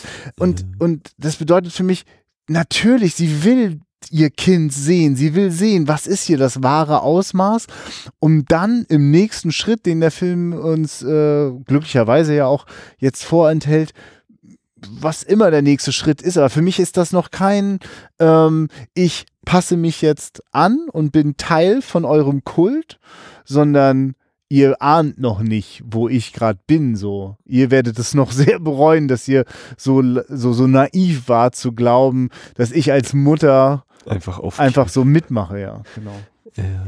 Also Ach, auch das gerade wieder. Ich, äh, die Schlussszene, weil ich auch vorhin das mit dem, äh, die offensichtlichen Casting-Besetzungen, offensichtlicher Typ spielt eben diese, diese Rolle und sowas. Wie offensichtlich auch diese schwarze Wiege mit dem umgedrehten Kreuz, ne, ist ja eigentlich auch so dermaßen überzogen, ne? Das könnte einfach nur ganz normale Wiege sein. Oder ähm, das, ach genau, der Klischee-Japaner für mich, so dieses, ist ein Japaner, also hat er eine Kamera dabei. Ha, Ja, tja, tja, tja. Aber es, es ja, funktioniert irgendwie. da, da ist das Typecasting natürlich. Ne? Das stimmt, das, was, was du, äh, was Roman Polanski in dem Interview-Schnipsel behauptet, von dem du erzählt hast. Ähm, was für ein toller Einfall. Also dort diesen Japaner und äh, ähm, wer ist da noch? Da der Grieche, dieser Ja. riesengroße. Der Japaner und der Grieche.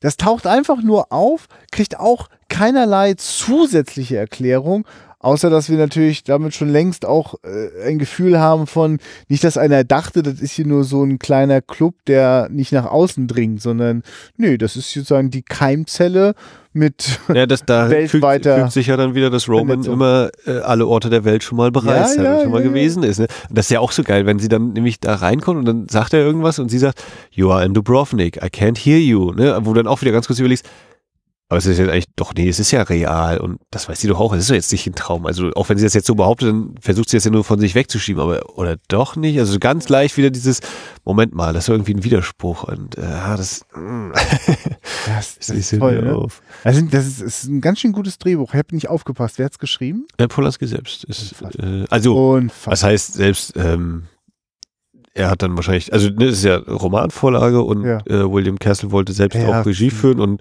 es war wohl so, er wollte wohl eigentlich einen Skifilm drehen, sagen sie in den Making-of, was ich mir immer noch sehr lustig vorstelle, nachdem er eben Tanz Mhm. Vampire gemacht hat und dann äh, war wohl so, sie hatten ihm das Drehbuch für diesen Skifilm gegeben, aber gleichzeitig auch hier sind noch so ein paar Korrekturabzüge, liest dir die doch mal durch äh, und eines davon war eben Rosemary's Baby und das hatte er dann gelesen und dann irgendwie weiter rumgebastelt. Ja. Ja. Also so, also ich habe immer, ich mache mir keine Illusionen dazu, dass selbst das geilste Buch noch nicht automatisch ein gutes Drehbuch ergibt. Ähm, also deswegen sehe ich da eine große Leistung drin, dass Polanski das selber adaptiert hat. Denn es ist jetzt ganz klar ein Film. Also das, also verstehst du? Ich kann, ich keine Ahnung, wie das Buch erzählt ist, aber es wäre ja nicht sehr überraschend, wenn in dem Buch der ein oder andere innere Monolog unserer Hauptfigur zu hören ist. Würde ja sehr nahe liegen. Das gibt es nicht. Und es gibt ja auch keine. Naja, also, mal. diese, diese Momente, wo sie mit sich selbst redet, wenn sie beim Scrabble äh, das Anagramm legt, sagt, ja, okay. sagt sie auch so, also ab und zu spricht sie schon mal und niemand ist da und es kann nur sie selbst sie hören. Und, ne, und so. Andererseits ist sie vielleicht auch gerade in so einem Zustand, wo man ihr das abnimmt, dass sie so auch mal laut spricht und ich denke mir auch sowieso, auch ich spreche mit mir selbst oft genug. Ne, Aber ne, sie thematisiert, äh, gut, ja, also das stimmt, gut, das, das habe ich gar nicht mehr auf dem Schirm gehabt, dass sie dort auch zu hören ist im Off. Oder nee, gar nicht im Off, ich glaube, sie redet dann wirklich, ne? Das ist so ein, genau, ein Dialog mit sich selbst. Ähm, es ist aber, also ich jetzt kann ich mich nicht erinnern, wenn die sozusagen ihr, ihr Gefühlsleben, ihr Innenleben sozusagen thematisiert, so, sondern, also, es ist eben eine, also das ist auf jeden Fall eine sehr lange und ungeschnittene Sequenz. Sie ist in dieser Telefonzelle von außen, ständig guckt da jemand rein und, und, und, und will sie stören und sie wartet da auf den Rückruf und äh, äh, also da, da ist ganz viel da sozusagen von dem emotionalen Zustand. Äh, der ist aber dann, wir, wir sind dann dabei, wenn es sich für einen Film lohnt, nämlich dann, wenn es nach außen gerät. Und wenn es um Innenleben geht, ja, dann gibt's halt ganz schön gewagte, äh, ja, durchaus experimentelle Bilder, die nicht über einen 1 zu 1 Sinnzusammenhang herbeizuführen sind. So, also was, was soll jetzt dieses Schiff und der schwarze Steuermann, aber äh, es ist wie so, ich weiß gar nicht zum Beispiel, ob der Steuermann auf dem Schiff der gleiche Darsteller ist von dem Fahrstuhl. Vermutlich so, ne? Aber es ist eben sozusagen wenn in dem Gefühls- und Wahrnehmungschaos.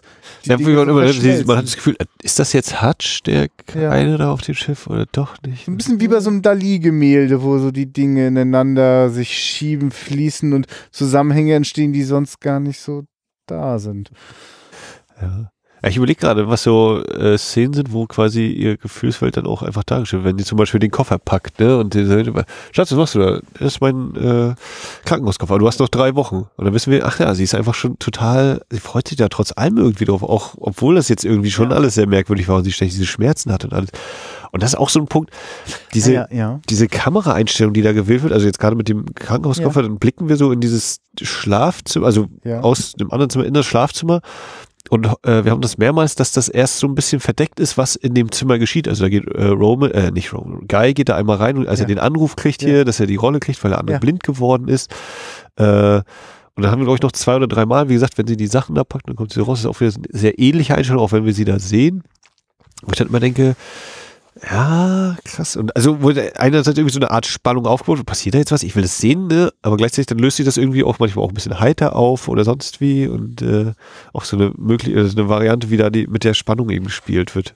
Ist der Film eigentlich konsequent äh, mit der subjektiven Wahrnehmung von von äh, äh, Rosemary? Also dass wir wirklich gibt es Szenen, die jenseits ihrer ihres Daseins stattfinden? Ich will Licht das gerade könnte glatt sein, dass wir. Also es gibt auf jeden Fall ganz viele sehr, sehr eindeutig subjektive Bilder, wie zum Beispiel, bevor wir noch sehen, dass äh, Guy jetzt auch mit äh, Rummen dort auf dem Sofa sitzt und plaudert, so sehen wir einmal nur ihren Blick aus der Küche über den Flur, sozusagen äh, das Wohnzimmer. Wir sehen keinen Menschen, aber wir sehen die Rauchschwaden von, da wird jetzt mhm. erstmal ordentlich gepafft. Also ich würde sagen, sie ist, nee, das ist, also was mir am ehesten einfällt, ist, wenn Guy vor dem Fernseher sitzt, aber da ist sie eben auch in der Wohnung anwesend und ja, stimmt, und ja, da ist sie rein. mindestens im anderen Raum. Das stimmt. Also ein bisschen, es ist jetzt nicht ganz extrem festgenagelt. Äh, wir sehen nur das, was sie auch sehen kann. Wir sehen auf jeden Fall öfter mal nur den Ausschnitt, den sie wahrnehmen kann, was ja, ja auch genau ihr Dilemma ist so seh, fehlt mir gerade was, um es ganz zu erfassen? Oder kann ich mir aus den Puzzlestücken, die ich sehe, schon was zusammenreimen? Und, und hat natürlich den entscheidenden Punkt, dass wir eben auch nicht mehr wissen, hundertprozentig als sie, sondern eben auf ihrer Ebene sind. Ja, ich überlege gerade, die Nachbarn, wenn die kommen, wenn die Frau tot ist, da sind die beiden auch noch draußen und äh, sprechen ja auch noch mit denen. Äh. Also ich komme jetzt auf jeden Fall, mir fällt jetzt auf jeden Fall nichts Konkretes ein. Auf, ja irgendeine der Partys von den Älteren, aber da sagte mir nur, Guy geht hin, aber sie ist dann, wir sind dann bei ihr weiter. Hm. Ja, aber es stimmt schon. Also es ist nicht, es ist nicht jetzt extrem streng, so, aber äh, wir sind mit ihr, also wir sind mindestens in der gleichen Wohnung wie sie ja. mit der Kamera. Wir wissen auf jeden Fall nie mehr als sie, ja. manchmal sogar deutlich weniger, weil wir, uns bleibt der Blick in die Wiege erspart. ist echt lustig, wie ich da drin so ein kleines, so ein bisschen eigentlich äh, wie das, ich, ich würde sagen, in dieser schwarzen Wiege mit dem umgekreuzten Kreuz, da liegt eigentlich etwas drinne, was im deutschen Kino äh, noch gar nicht so lange her ist äh, und es auf die Leinwand geschafft hat. Da liegt so ein Nachtmar drin. ja. So ein blasses Wesen, äh, die Augen ganz dunkel und äh, was habe ich da gerade auf die Welt losgelassen? Ja, das. ja, schön. Ja, gute Wahl, Max. Ich, äh, äh, ich, ja, ich, also es gibt sowas, also als wir jetzt zum Beispiel das letzte Mal Peeping Tom gesehen haben, dachte ich, jetzt sieh mal zu, dass du dich traust, die, diese Filme auch sozusagen auf die Leinwand zu schmeißen, die nicht jeder sofort parat hat. Also jeder hat eine Idee zu Rosemaries Baby, auch wenn er den noch nicht gesehen hat, so. Und äh, solange das so bleibt, Max, dass hier die Leute herkommen und die Leute dann zum ersten Mal diese Filme sehen, alles gut, weil unsere privilegierte Situation, dass wir schon so manchen Klassiker schon längst kennen, äh, das ist ja, das wird ja seltener. also insofern und und trotzdem manchmal denke ich noch so, okay, und jetzt jetzt brauchen wir diese diese aufregenden äh, Filme, auch die, wo es auch unsicher ist, wo es auch mal sein kann, oh, das kann man das jetzt äh, sich überhaupt äh, trauen? Ist das, sprengt es nicht zu sehr den Horizont? Also sieh zu, dass hier endlich Sardos läuft. die Leute verstört auf die abgefahrenen roten Unterhosen von Sean Connery gucken und so weiter und so fort. Aber das wünsche ich mir nur für mich. Kannst du schon einen ähm, Ausblick geben, den man hier schon aussprechen kann? Ähm, wann, wann, kommt denn unsere Folge hier raus? Ja, das werden ja die Leute dann gemerkt haben, wenn sie rauskommen. Ich vermute, dass es noch einen Moment dauert, von dem, also nur mal für euch so zum Wissen. Aufgenommen haben wir diese Folge jetzt am 16. März. Also wir sind schon in der Nacht zum 17. Es ist schon nach. Ja, jetzt ist schon 17.